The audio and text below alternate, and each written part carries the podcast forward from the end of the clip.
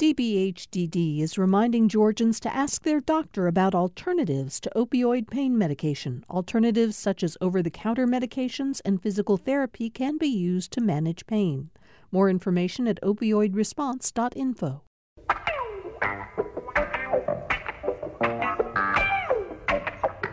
We are marching through the week here at Political Rewind and have a great show lined up for you today with a panel that is so perfectly suited for the topics we're going to discuss. You'd almost think we had it planned, but we didn't. We picked the panelists, and then the subjects come to light. Greg Bluestein is here. He's here with us on Wednesdays, and, of course, he is one of the political reporters, basically the lead political reporter for the Atlanta Journal-Constitution, and uh, you uh, read him in the paper virtually every day, and he files um, stories twenty-four hours a day on the political insider uh, blog at A J C dot com. How are you? I'm great. My kids had their orientation oh. for their first day back at school, oh. which is next week. Oh. How old are your kids, to tell everybody? Eight and five, so oh. they are geared up for kindergarten and third grade. Oh, God. And, and um, of course, you and your wife are both out of the house every day, so it's not like either of you has to, you know, say, oh, my God, thank goodness we have somewhere to send the kids again. No, but they're, they're ready. They've had a great summer, so they're ready to get back to it. At least we're ready for them to get back to it. Um, if you're watching us on Facebook Live at the G P B news page on Facebook, you would notice that sitting next to Greg Bluestein is a man who's Uh, boss Greg covers all the time. Cody Hall, press secretary to Governor Kemp, is back with us. How are you doing?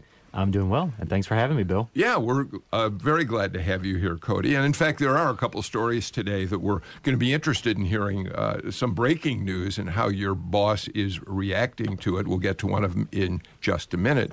Wendy Davis is joining us again. Wendy is a city commissioner in uh, Rome, Georgia.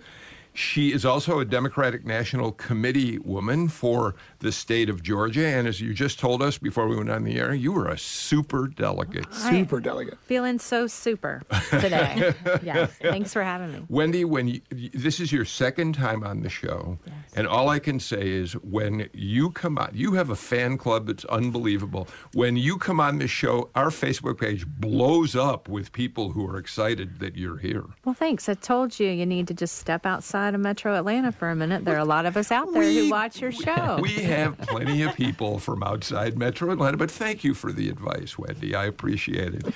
Amy Steigerwald is back with us, a frequent panelist on the show, we're glad to say. She, of course, teaches political science at Georgia State University. How are you doing? You're getting set to send somebody back to school yourself, right? Indeed, I am. We don't start back because we're A P S under a new schedule, so we go back on August twelfth. But uh, we've been having soccer camp this week, and hopefully third grade will go well. You know, for those who haven't heard, we've talked about it briefly on the show. It's not surprising you would be have your kid in soccer camp because you are, you and your husband are big, big soccer fans. You're season ticket holders at Atlanta United matches. You watch Premier League soccer, I think, UEFA. You're, it's your sport. We rather like it. Now, there's a bit of a chicken and egg. It's unclear if we like it as much as we do, in part because our son decided early on, like, uh, he was going to play soccer, and uh, he really likes soccer. So it's also one of the few things that we can get him to, you know, do without uh, any distractions. All right. Um Let's go ahead and get to uh, big topics uh, today. Greg, a story that your colleague Ariel Hart broke this morning uh, is really important. It's the reason I said it was interesting that we have Cody Hall here. He cannot wait to talk about the, it. Yeah, I'm sure. The um, so we we all know that Governor Kemp plans to is in the process of working with a consultant, Deloitte, to come up with a proposal for waivers for Medicaid and also for some kind of subsidies for people who buy their health, certain people who buy their insurance on the on the Affordable Care exchanges. Um, and that we believe that one of the things that the governor's office wants to do is have a essentially a partial expansion of Medicaid. What does that mean, a partial expansion? Um, and, and they have, and the governor said everything's on the table. He has not said whether or not this is exactly what he's pursuing, but he has also not ruled it out. But it would essentially allow expansion of Medicaid for people making up to one hundred percent of the poverty level. Is that basically fair to say at this point? Yes. Okay, good. Cody and, confirms that. And not one hundred thirty-eight percent of the poverty level, which is what a full... Uh, uh, Medicaid expansion under the Affordable Care Act would call for. And one of the reasons he definitely can't do that is because the actual law that gives him the power to pursue these waivers does not allow it to go all the way up to one hundred thirty-eight percent of the poverty level. So that that's sort of off the table uh, by the bounds of the law. Uh, that being said, um, they haven't said whether or not they're going for the uh, that more limited Medicaid expansion, but it would still cover hundreds of thousands of additional Georgians. Um, and there was a hope. Uh, Seema Verma, the, the, the federal Medicaid administrator, um, said that this was also on the table, that, that this, they had not ruled this out. There was a hope from some Georgia officials that the federal government could pick up a substantial part of that tab, up to ninety percent of that tab. Well, that looks a lot less likely now based on based on reports out of Washington saying the Trump administration is closing its doors on that. The state of Utah tried to pass a similar, or was in the process of asking for a similar waiver, and apparently, apparently, they were told, no, if you do a limited expansion, if you cover uh, up to people who are at one hundred percent of the poverty level rather than one hundred thirty-eight percent, we're not going to reimburse you at ninety percent as the Affordable Care Act allows. We're going to do it at like sixty-seven percent. Is all this sound right, Cody, based on what you've learned today? Or maybe you've known about this for a long time in your no, office. I, and I think we're able to have this conversation about this issue because the governor cares about health care. Through two years on the campaign trail, we constantly heard from folks that either didn't have access to health care, the quality wasn't what they expected, or that um, the cost was too high. Um, so that's why the governor led on the Patients First Act. That's why the General Assembly passed over twenty health care bills this past session, and that's why the governor signed all of those. You know, in direct r- response to the things we've seen out of Utah, um, we still believe that all options are on the table f- for Georgia, um, and we're going to continue to work with the project team um, to develop innovative ways based on the data that we publicly released to let the public, the media, all interested parties know what the problems are in Georgia. Um, we're going to be working off that data to create innovative and Georgia-centric solutions to a lot of the healthcare problems we have. Is this, but do, do these reports, does this change the calculus for the governor at all? Right, so I, I can't get too far over my skis, but I can say that we believe that all options are still on the table. Um, I will say that, you know, I have told reporters until I'm blue in the face that we have had a very deliberative process. We passed the bill. We've assigned the project team. We've now released all the data. We are just now in the early stages of using that data to then try to craft the waiver p- proposals that the governor would then accept and then p- propose to C M S. You're not, though, um, you don't contradict the fact that the state of Utah apparently got word from the Medicaid uh, uh, uh, administrator that their proposal wouldn't fly. Sure, uh, and, and and I'm I'm in the position of having to believe the media reports that I've read. So. Well, of course you should believe the media. Amy Steigerwald, this is a subject um, area that you know pretty well. If, in fact, it's true that uh, the government would only cover sixty-seven percent rather than ninety percent of the costs of Medicaid, it, I don't know the exact math, but doesn't that argue that a full expansion would actually be uh, less expensive than a partial expansion? It potentially does. I mean, that is sort of what sets this up as being sort of going against sort of where the arguments are, what we're trying to do. It would mean that expanding to one hundred percent would perhaps result in less coverage uh, for less people because of the fact that we're not going to see those same rates of reimbursement coming from the federal government. And so there are a number of arguments that potentially that would mean that it is either sort of similar in price or not much more expensive to expand, which is what we've heard um, so far out of Utah, actually, that the response from Utah has been that if they're going to turn that down, then uh, under their determination, Utah found at least that it would be similar in cost to just do the full expansion, get reimbursed ninety percent if they're not going to be able to do the waiver in comparison to that sixty-seven percent. You know, because yeah. the, the other part of this, which I think is also important to discuss, is that um, part of the reason why this is happening is because the Trump administration is also simultaneously arguing that the entirety of the law should be struck down as unconstitutional. And so part of what they're trying to also address is that if they're to allow, for example, expansions like this, then it suggests support for the law. And I think they are in a place where they are, they don't want to contradict the arguments that they're making in court that the law uh, both is unconstitutional but also difficult to actually um, enforce in practice. Yeah, Wendy, for, let, let's talk about the politics of this. Someone in a, the morning news meeting here at G P B uh, suggested, and, and Cody can weigh in on this after you do, but suggested that, you know, Brian Kemp as a candidate had uh, talked a lot about not having a full expansion of Medicaid, and therefore, uh, if he were, for whatever reason, if if the same scenario played out in Georgia that did in Utah, uh, he might find himself, uh, his supporters saying, "What are you doing?" I don't think that's the case. I, I do know that he he didn't argue for a full expansion. But but voters here have said in polling after polling that they're fine with a full expansion. So if for some reason the state of Georgia decided to just go ahead and do the one hundred thirty-eight percent, I'm not sure I think that there's much of a downside for Cody's boss. What do you think? Um, I, I think it would be a really smart thing to do to help, particularly to help the rural parts of our state and keep more hospitals open, but more importantly, to get our neighbors the coverage that they uh, deserve and right now can't afford in any way. And um, I, I found it disheartening that um, my my state senator, Chuck Huffstetler, is a Republican, at, for the longest time was the only Republican really willing to stand up and publicly say Medicaid expansion is what we should do, even though it has A C A near it.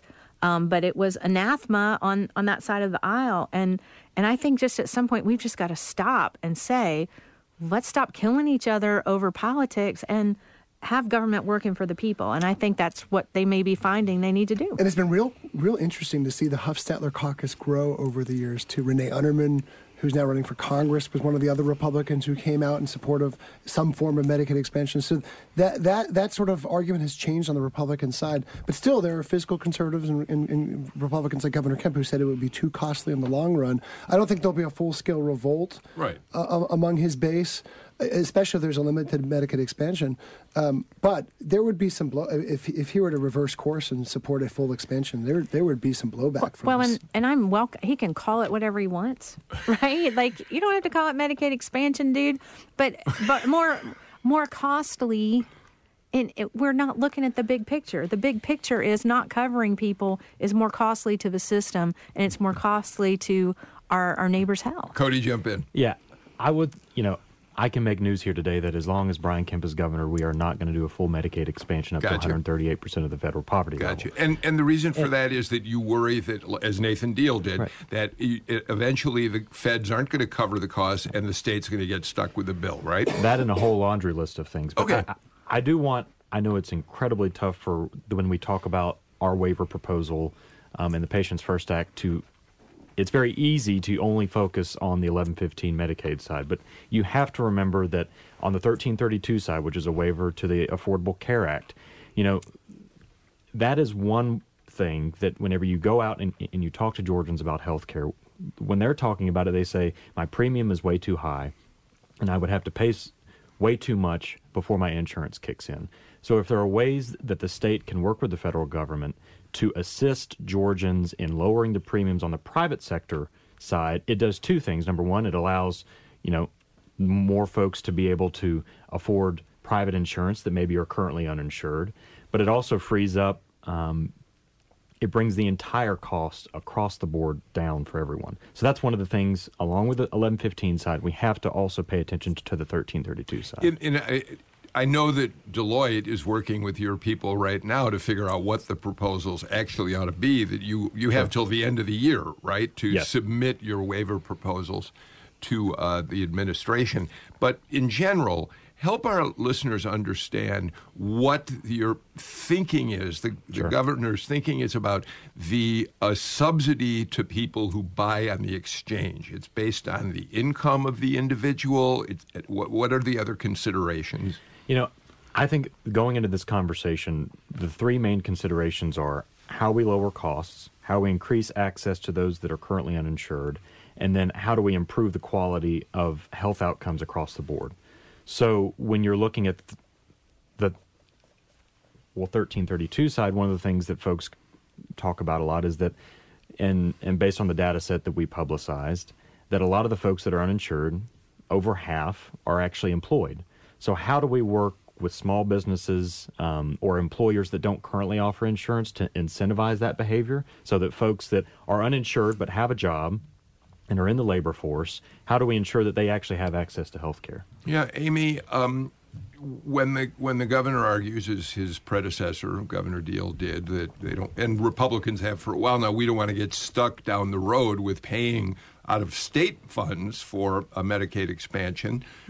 It's interesting. You mentioned the lawsuit that's working its way. It's in a New Orleans court, federal court, appeals court has now got that case, and they're weighing what to do about it.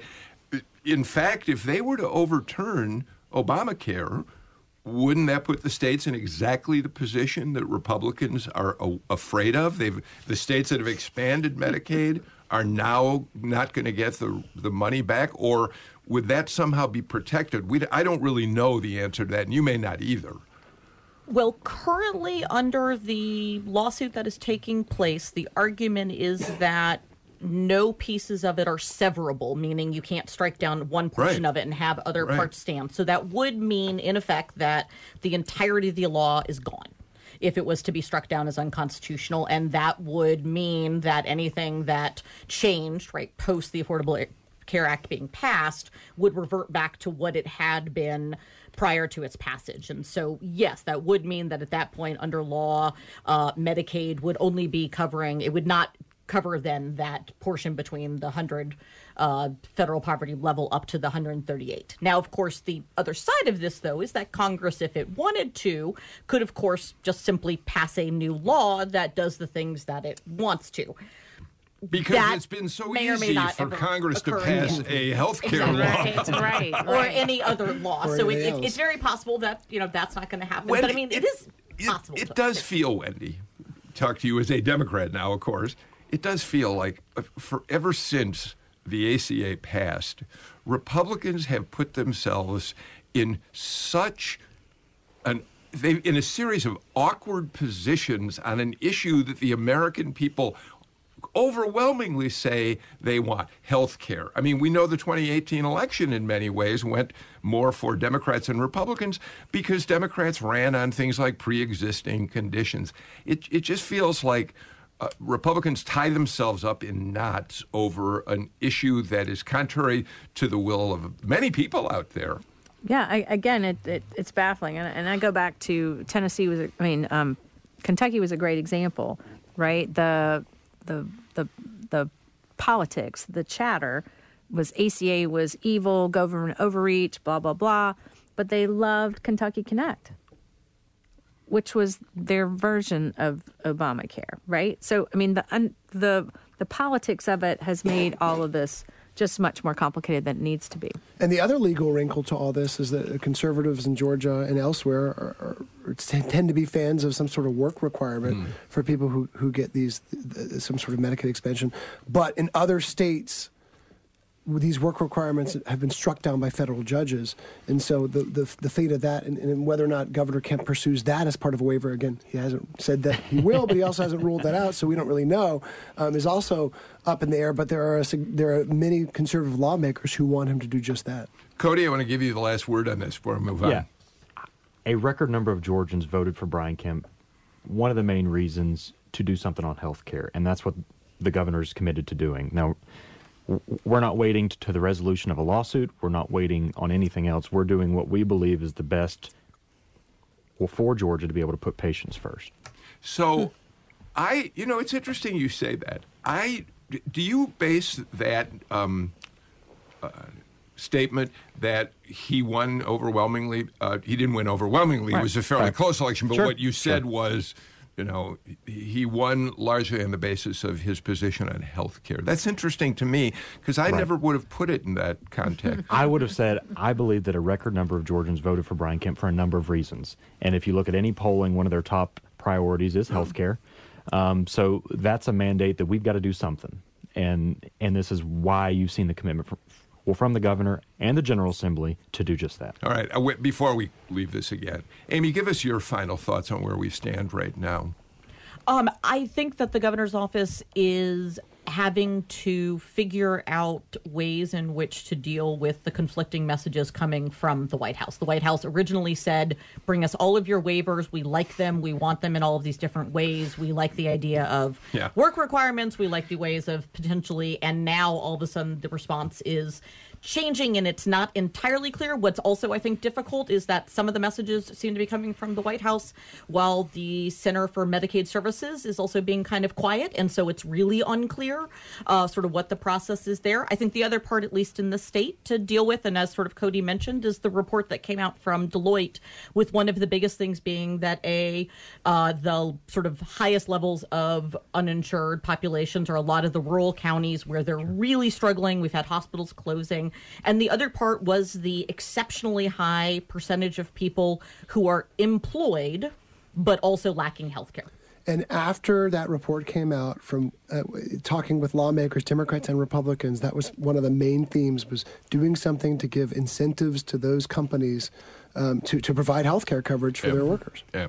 All right. Uh, it's a fascinating subject. We're going to watch it play out. It'll be interesting to see, uh, Cody, We, well, not that we may ever know, because this isn't being done in a, in, in public at this point, uh, whether these reports out of Utah and what, what the, the uh, Medi- Medicare uh, administrator's done with them has some influence on how your consulting firm Deloitte and your office looks at how you tweak the proposals you're going to put forward. So we'll look forward to seeing that. That's up to a, a group of people that is a whole lot smarter than I am, Bill. So. Uh, well... Uh, But just last thing, I just ahead, I just want people to ask, you know, we're we're talking about dollars and, and dollars matter and budgets matter, but I want you to look at those numbers that came out in that report and all of those people who are our neighbors in this state who have real high urgent stress about daily life and health. See, this and, is go ahead, finish. No, your and then, and then and I, I just want those humans to be a part of that calculus. This is what I love about having all of you to come in here on days, at different days of the week. How many places do you, Wendy Davis, Democrat, get to ask Cody Hall, press uh, representative for the governor, to get your message to him directly? I, that's first opportunity I I've feel, had. And she's been I, very kind about it, yeah, which she, I appreciate that. All right. You're listening to Political Rewind. Let's take a break and come right back. You know, selling a car can be a hassle, but donating it is a whole different story. Let us take it off your hands or off your driveway and turn it into public radio and maybe even a tax deduction. Hi, I'm Kai Rizdahl, the host of Marketplace, and here is how to donate. Call eight seven seven G P B one C A R or donate securely online at g p b dot org slash cars. And thanks.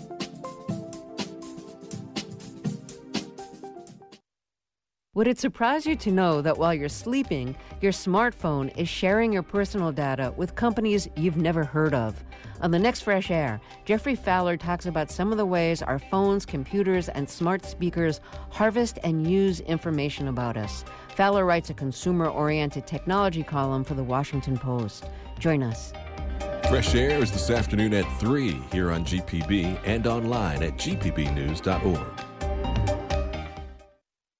Greg Bluestein, let's talk a little bit about the Georgia U S Senate race. Uh, through the filter of an article that you uh, uh, published the other day in the A J C, you know, we, we know the Democratic field for Senate is going to start expanding, we, we imagine. Teresa Tomlinson, the first to jump in after Stacey Abrams said she wasn't going to make the race. Stacey, uh, Teresa Tomlinson waiting, you know, already wearing her tracksuit, waiting at the start and line for the gun. I'll run. Only if. Right. So.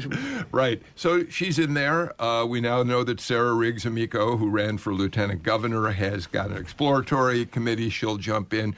We think others, maybe what, John Ossoff, Ted, Terry Ted Terry's in, in, the mayor of Ossoff, Clarkson. My... So missing from this equation, after a two thousand eighteen race in which the Democratic ticket was led by Stacey Abrams and mobilized in an exciting way Black voters, African-American voters, there's no African-American candidate on the horizon in it, this race. And it's certainly not for lack of lack of candidates, especially starting with Stacey Abrams, um, who, who passed on a race, but also uh, numerous um, high-profile uh, African-American leaders, lawmakers, clergy members, you name it, who have, have some of who very publicly ruminated about a run, um, but are either non-committal or, or telling folks behind the scenes they're not going to run.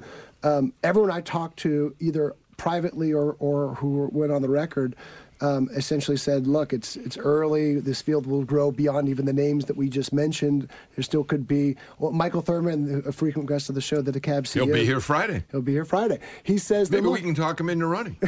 He says that, look, in six months, you know, a couple months before the primary, you could still have a a, a prominent black leader get in and instantly become the front runner. Wendy, you're, you, what do you think about this? How how important would it be, given what Stacey Abrams accomplished to, uh, in twenty eighteen?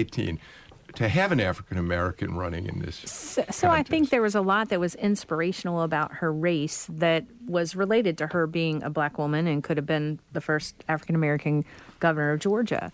But the African-American voters have been inspired by candidates before who weren't African-American, right? I think that part of what's keeping African-American candidates out isn't a racial component. It's what's keeping a lot of, you know, white candidates out, too. The prospect of how much money you have to raise for a statewide race of the stature of a U S Senate race, that's daunting.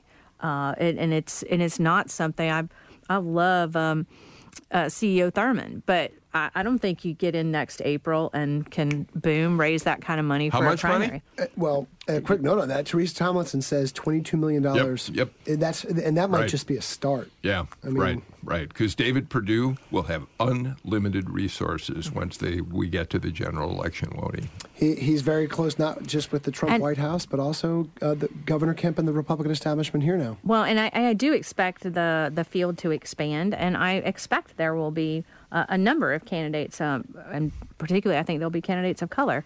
Um, but regardless, the election next November, that's not the only high-profile race that's going to be on the ballot. There's going to be a lot that will motivate voters of every stripe yeah. and all across sure. the state. Sure. Um, that little thing called the presidential campaign, too. And Georgia will be a battleground. That's not just us talking. Georgia will be a battleground both in the presidential primary, you can count on it, and in November, and that's what we're working hard every chance to make sure those national folks don't look past us. I think it starts with, number one, that David Perdue is a very good senator. He's done a very good job for the people of Georgia, and people um, reward well folks that go to Washington to stand up for Georgia, and he's done that. I think it's kind of the, the flip side of how you introduced this bill. Um, well, Stacey Abrams raised over five million dollars more than our campaign did. She was the national media darling. She had unlimited amount of money in the state party. She had unlimited amount of money, millions coming in from outside the state into outside groups. And she, and she didn't win. She lost. So if you're a, a Democrat right now looking at a, a tough incumbent, and you've got to probably raise more than Abrams did to get over that hump, and you've got to deal with a national media atmosphere, that's a really tough calculation to make. I'll I, let you I, answer. I, I, uh, well, you I don't, don't doubt that David Perdue is going to be a tough guy to beat. I, I, an incumbent U S senator is tough right, to beat. Right. If if you walk down Broad Street in Rome, Georgia, and said, "Who's David Perdue?" I don't know how many people would say, yeah. "Our U S senator." Okay. I mean, I just don't. Yeah, um, Amy, let me ask you a, a, a question on a different, on a, high, a higher level, on another level. When I even ask the question, without an African American in the U S Senate race, am I playing right into this notion that it, of identity politics dominating a lot of the Democratic thinking these days? In other words, is it an inappropriate question to even ask? I think I would flip it around and say that one of the things that we do when we discuss a lot of these topics is that we presume that there is not also identity in being white or in being male mm. and things like that. I think what it more is a recognition of Um, the demographics of the state are such that uh, the numbers of representatives of color that we have doesn't match up to the demographics of the state. And we are definitely hitting a point where we're going to see that. They certainly don't match up on a gender frame. They definitely don't match up on um, a race frame. And I think the other side of it maybe is that we are we're changing to a point where perhaps the way to look at it is that it does seem a little bit surprising in the sense that we do have this cadre of uh, now elected representatives who are kind of across who are across the state, who are people of color and who are black and are brown, and that it's maybe a better way to look at it is to say that that those options do exist and that we need to sort of recognize that who is running for office and who we expect to be running for office is wildly different than even ten years ago. I mean, in all honesty, that question would never have been asked ten years ago, and we wouldn't have even expected that somebody could, much less win. It's funny that you say that because um, one of Stacey Abrams' chief uh, deputies tweeted that exact same out, thing out, which is to say just a few years ago, the A J C, and, and not just the A J C, but you know any national newspaper or regional newspaper uh, would probably not be asking the question, where are the African-American candidates? Mm-hmm. But last year's vote showed, well, reminded folks, especially in the Democratic primary, but also in the general election, just the strength of the black electorate and the Democratic electorate. Um, minority turnout soared, especially in the primary compared to two thousand fourteen, um, after Stacey Abrams uh, successfully energized uh, a, a group of voters that usually skip the midterms. Um, and I'll say on the on the on the Republican side, Governor Kemp managed to do the same thing among Republican voters who also usually skip midterms. They targeted specifically yeah. targeted Donald Trump voters who don't vote in, in state elections. We have a, a really talented cadre of um, elected officials. You usually think of a U S Senate race not necessarily being uh, people who have been mayor running for U S Senate, and although we them, have right? two, the yeah. two in, uh, I'm proud to say are mayors, and I think mayors get things done and, uh, and know a lot about governing, right? Uh, I'd love to talk about that when we talk about the presidential race. We'll get um, there. But, But usually a lot of times you think members of Congress and governors are the one to, to step up and run for U S Senate in sort of the traditional way. But our, our members of Congress who are African-American, why on earth would they step out and have to raise that kind of money on a chant? I mean, it's still, uh, you know, forty-nine fifty-one either, either way state if you're lucky, right? If you're doing it right. And, um, and why would you take that risk when you're governing and leading where you are? Well, and on a sort of different high level, to be totally provocative, I will say that I think one of the things that the Republican Party also needs to address is why don't they, either in Georgia or nationally, have more candidates that are running that are either black and brown or um, are women? I mean, one of the things that is most uh, concerning, I would say, on the Republican side is that in the last uh, week, or sorry, two weeks, there have been five different Republican uh, members of the House who have said that they're not going to run for reelection. Two of those for women, and yeah. there's only currently twelve Republican women serving in Congress, and, and that's a problem. Cody, you get that that's a problem. I mean, we have on this show, we have had two women who are both deeply interested in that very subject. On the Democratic side, Melita Easters, the founder of the Georgia Win List, who has recruited countless Democratic pro-choice women to run for offices in Georgia. And on the other side, Julianne Thompson, who, although is not in an official sure. role, has said on the show on any number of occasions, we just, I go out and look for women to run on the Republican side. Well, and, we and Loretta cannot. And Jackie Cushman, too, talk right, about that a lot. That's exactly right. Absolutely. And I think that's why Governor Kemp has made it a priority to appoint, I mean, we've appointed the first Latino elected official statewide. We've appointed the first female African-American D A in Cobb County. We've appointed the first African-American female judge on the Gwinnett Superior Court. We've appointed the first African-American female judge on the Stone Mountain Judicial Circuit. The governor is taking diversity well, very seriously, and he's put his money where his mouth is. So who goes out for the Republican Party while your governor, you say, is expanding the diversity of his administration and recruits women to run in the twenty twenty cycle, we, you know? I think it's incumbent on all of us, and I think the, the governor has made a great start, um, and we need to continue to do more. It, it is a recruitment issue. We had a record number of, of women. Uh, it's, it's twenty seventeen special election was a glimpse of it because mm-hmm. women went, went, won just about every uh, special election they were involved in in the metro Atlanta area. Uh, and then twenty eighteen was a big, the, the record numbers of women ran and won. And as you said, most of them were Democrats. All right. Before we leave the whole subject of the U S. Senate race, particularly the Democratic primary, Wendy, what's your expectation? We I, I've listed, you've got Ted Terry, Teresa Tomlinson, probably Sarah Riggs Amico. What's your expectation? And are Democrats coming to you, given your position, and saying, I'm thinking about making this race. What do you think about it? Is, is there going to be a larger field eventually? Uh, I, th- I think there may be. But again, I think those obstacles we've already discussed okay. are obstacles for everyone, no matter, you know, what part of the state they're from. Uh, it, it takes uh, a special person to put yourself out there like that. A statewide race in Georgia with one hundred fifty-nine counties and having to raise the millions and millions that you're going to have to do is, is tough. Uh, I'm working really hard uh, to recruit at other levels, too. Right, um, from city races all the way up to congressional races. And we are working very uh, intentionally to make sure we're recruiting um, candidates of color, and particularly having a lot of response from women who have never even thought of it before. Let me ask you it this way. Are you content with the field? The field is just two candidates, Mayors Tomlinson and Terry. Would you be content with the field, or do you hope it grows? Um, I I expect it to grow.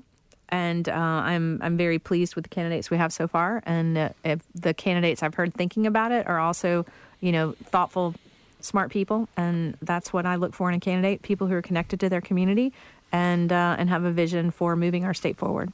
All right, uh, let me change subjects. We're going to take a break in a minute. We'll just address this briefly because uh, it's really, I don't think, a, a long discussion we can have about it right now. But, but Greg, um, your colleague Maya Prabhu in the, in, in, wrote in the paper the other day, uh, statistics, data that show that abortions in the state over the last two decades are down like twenty percent or more.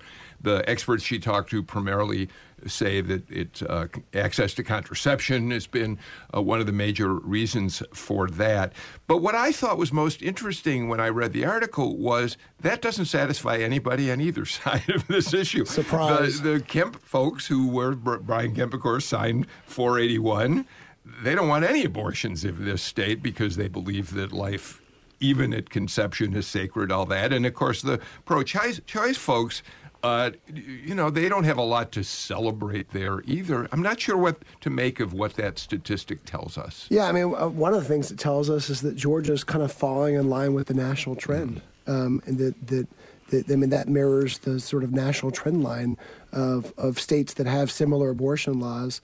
Um, but, of course, um, with this current legislation, with the legal battle, um, all that can be kind of thrown up in the air. Yeah, I mean, Amy, the, the one thing that I did think about is that there are conservatives out there who don't think outlawing abortion is enough. They also look at contraception and have serious concerns in the evangelical community, particularly. I think I'm right to say that. Uh, if there's an effort to, to in any way curtail contraception, funding for organ, we already know Planned Parenthood has lost federal funding, and one of their jobs is to provide contraception uh, for women. That seems to me to be a real hot-button issue moving forward. Most decidedly, and I think some of the issue is that, particularly when we start to talk about contraception, is that contraception is not simply about sex. It's also about healthcare. Um, and keeping that in mind, that there, you know, uh, many, many women use contraception and particularly birth control pills for reasons that have nothing to do with preventing pregnancy um, and things like that, and for uh, real health issues that have to be addressed. And so it gets us into this thing, because I think that one of the issues, and that we're starting to see more, is this argument about sort of um, reproductive justice and the idea of how it all comes together, and sort of framing um, the question and kind of recognizing that we talk about it as this kind of separate, distinct thing, but it really is also a question about healthcare, and going back to what we were yeah. talking about with Medicaid expansion and all of that, that we have to then have real discussions of what do we do with the woman who comes in, and it is either that there is an abortion that she perhaps doesn't even want to have, but she can either have an abortion or she can die. And that is a real question. Cody, I assume uh, you would not take issue with my contention that even though there's been a twenty percent drop in the uh, number of abortions in Georgia over two decades, that's not the point from your side of the equation. I think the report is something that we should all celebrate. Um, it was a it was a thing that I was happy to see. Um, so I think it was a good thing. So I was going to disagree too. I'm I'm celebrating. Yeah. Uh, because what folks on the pro-choice side want is women to have reproductive health options that are their decision. Perfect. And the the one thing I think we can all agree on: fewer unplanned pregnancies will lead to fewer abortions. All right. Thank you. I really appreciate your all weighing in on it, because as I read the article, I was I was interested in hearing what people's reactions were. Uh, we did have a Democratic presidential debate last night. You probably know that, all of you here. Uh, we're going to talk about it after we take our final break of the show. Thanks, guys. Hi, I'm Ross Terrell, G P B's reporter here in Atlanta, but I cover more than the state's largest city. I tell stories about the problems farmers in the southern part of Georgia are facing, and I report on transportation issues affecting the thirteen metro Atlanta counties. We believe express lanes is our way to manage the amount of traffic or demand to give those users the reliable trip times that they're looking for. Stick with us to hear these stories and more.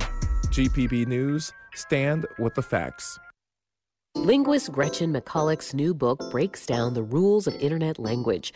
Take LOL. McCulloch says now LOL doesn't always mean laughter. If I say, I hate you, lol, now I'm joking, so it's fine. I'm not laughing out loud while I hate you. I'm undermining my message and saying, I hate you, but I'm not serious about it. The book, Because Internet, and analysis of the second Democratic presidential debate this afternoon on All Things Considered from N P R News. four till seven today on G P B and online at g p b news dot org.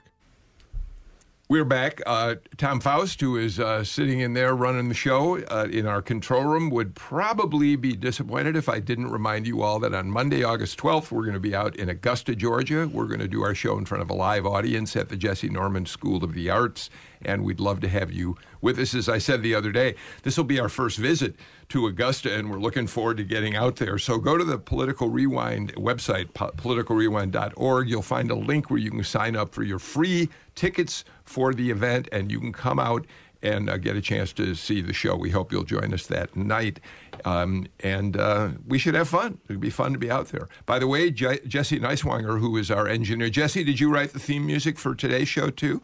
I always like giving you a little credit. I didn't know until recently that our engineer is also a composer. Wow. Very impressive. That's awesome. Cool. cool. um, all right. So last night we had the first of the two C N N debates, and I, I think everybody agrees that one of the things that was most interesting uh, about it in many ways, Greg, was that we really got to see the uh, the split mm-hmm. between the um, moderates in the party and the more progressive elements, because we had Bernie Sanders and Elizabeth Warren on the stage, uh, along with people uh, like Pete Buttigieg, who was a little bit more moderate. Um, uh, so it was an interesting contrast. Yeah, but the but the more moderate candidates on the stage were like Delaney and and Governor Bullock from, from Montana. Yeah. And you could see Elizabeth Warren and Bernie Sanders not only teaming up here and there, but also, especially Senator Warren, using Delaney as sort of a stand-in for Joe Biden. That, to me, was really interesting because there was no direct attacks uh, on Joe Biden that we think that, you know, be likely to come earlier, later in the year or early next year. Instead, um, Delaney was the favorite punching bag and, yeah. and, and really struggled up there. Oh, you thought he struggled up Me, there. I did, yeah. I thought he got pretty aggressive. I'm looking forward to hearing this from Wendy in a second. Let's play a little compilation of sound. You're going to hear this split between the progressives, uh, Elizabeth Warren, Bernie Sanders, and John Delaney, who was their chief prosecutor last night. You're going to hear first from Delaney, then a quick Bernie Sanders, then Elizabeth Warren, and then Bernie Sanders again. Here we go. Folks, we have a choice. We can go down the road that Senator Sanders and Senator Warren want to take us, with his with bad policies like Medicare for all, free everything, and impossible promises that'll turn off independent voters and get Trump reelected. I get a little bit tired of Democrats afraid of big ideas. I don't understand why anybody goes to all the trouble of running for president of the United States just to talk about what we really can't do and shouldn't fight for. What do you say to Congressman Delaney? You're wrong. Wendy, what do you think about this split between the moderates and the progressives? So it, it's not surprising. It's it's what our party is is dealing with right now, and and there's a you know a question on everyone's you know, heart and mind is, do you ramp up the left and get them super excited at the potential, you know, downside of alienating uh, a more conservative members of the electorate, not just our party? Or do you try to say a similar value, but a policy that's not as quote-unquote frightening? How do you think Georgia Democrats are going to weigh in on this year? Well, I mean, it's the same battle we had um, with Abrams, right? Well, like, Abrams and it, Evans. It, I'm glad to hear you say that. It, I thought that, it, that myself. It, it was the it's the it's the very same, and it's and it's what we're fighting in our party. But the the good part to me is we're fighting it from a place of civility, right? We're fighting it from a place of talking about policies and talking about ideas, but more importantly, talking about what is the path to help move, help, I mean, to quote one of the candidates, help us thrive, right? Uh, and, and thinking about the people. And I think um, Mayor Pete said it really well, talking about, you know, bringing it back to what is going to help our neighbors. I thought Pete Buttigieg had a great soundbite, right, Greg? He said, uh, you know, uh, we're going to be called uh, socialists. Yeah. No whether, matter what. No matter what, essentially. He said, whether Democrats pursue a far-left agenda or a conservative agenda, they'll still be branded as socialists. Which, Cody, maybe... Cody's already warming right, up. Right, right. So, admittedly, I did not watch the debate last night. My wife had our T V on the well, finale of The Bachelorette. You know um, what? My house so, had the same problem. I had to go to a different But I did room. listen.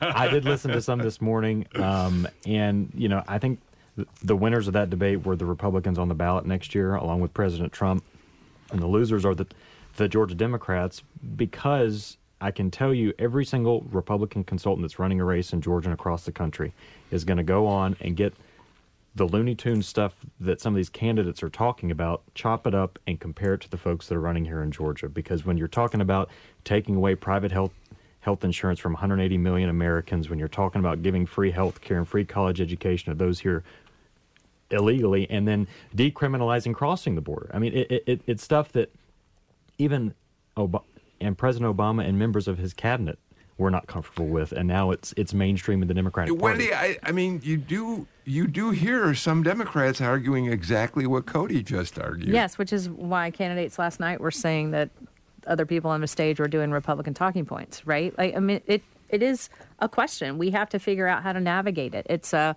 incrementalist versus burn it all down, and uh, and I just think that we've got to have time, and we're going to work through it. Where are you on all that?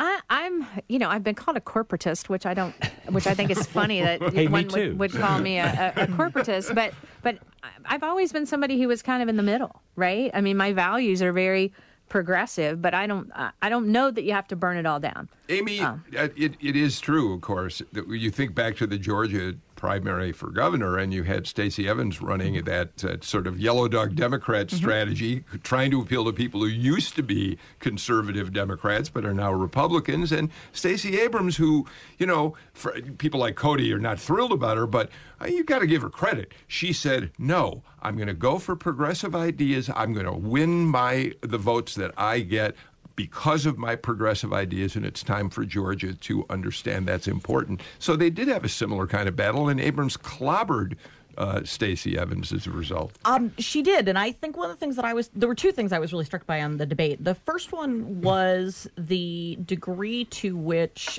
it seemed to me that the moderators wanted there to be these fights. And so one of the reasons why Delaney became the punching bag is because the moderators kept setting him up to be.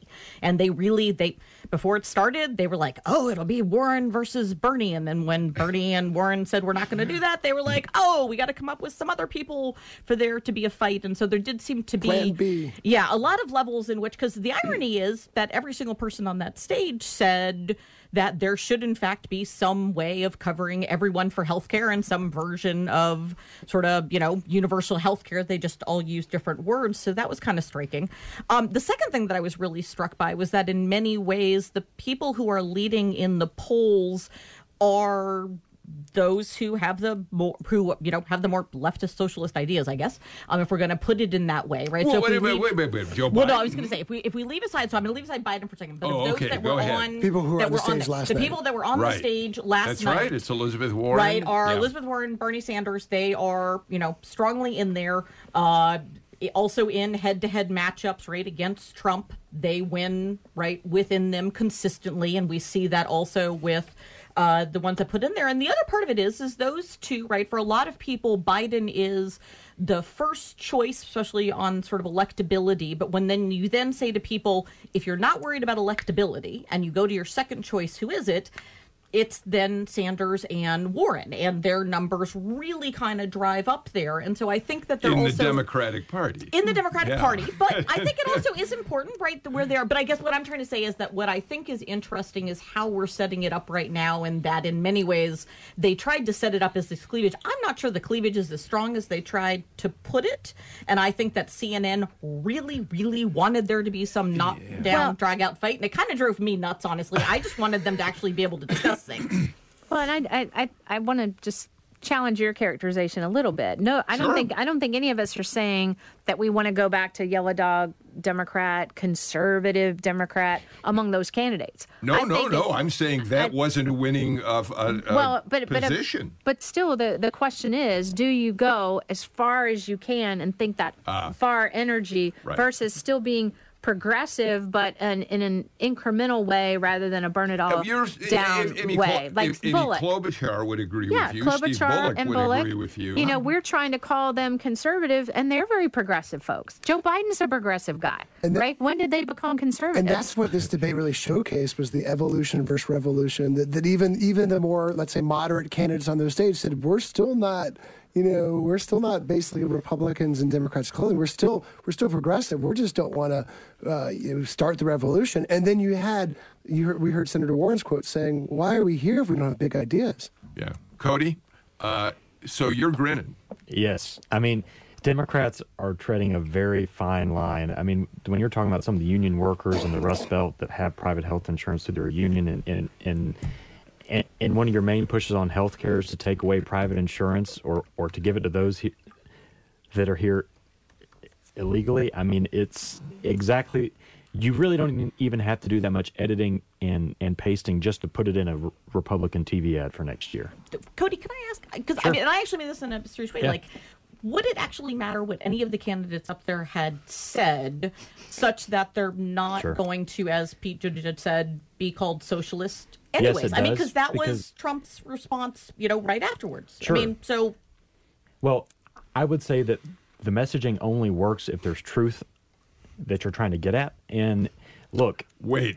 I wish that was true. I mean, it is. Okay. It, it, I would say that our messaging against Stacey Abrams worked because she was a very far left Well, Democrat, and it worked because she believed the things that we were saying that she believed. Now, if Democrats want to take a step back and look at maybe protecting Obamacare or or other things that are still liberal but aren't almost a socialist kind of thing or or, or full socialist, I think that would help them in the long run. Uh, we're completely out of time, but I'm going to give you ten, fifteen seconds to respond to what you just heard Cody Hall say, Wendy. Um. I- Obviously, he and I see it differently, and particularly about about whether the truth has anything to do with uh, what the Republicans talk about. The the the president is is the picture of that Mexico paying for the wall, whatever. Okay, um, that's Wendy Davis uh, from Rome, Georgia. Uh, Amy Steigerwald from Georgia State University. Cody Hall from the uh, governor's office, and Greg Bluestein. Thank you all so much for being here for a really really interesting conversation today. Uh, as we leave you. I have to do this. Anybody who listens to our show regularly knows I'm a great lover of, of theater. Uh, Hal Prince died mm. today, ninety-one years old, one of the most important forces in the history of theater. Everything from uh, Cabaret, Fiddler on the Roof, uh, uh, Phantom of the Opera, and so many other shows with Stephen Sondheim. Uh, he's an enormous loss, but he will be remembered as one of the great, great figures in American theater. That's it. We'll be back on Friday at two. See you then.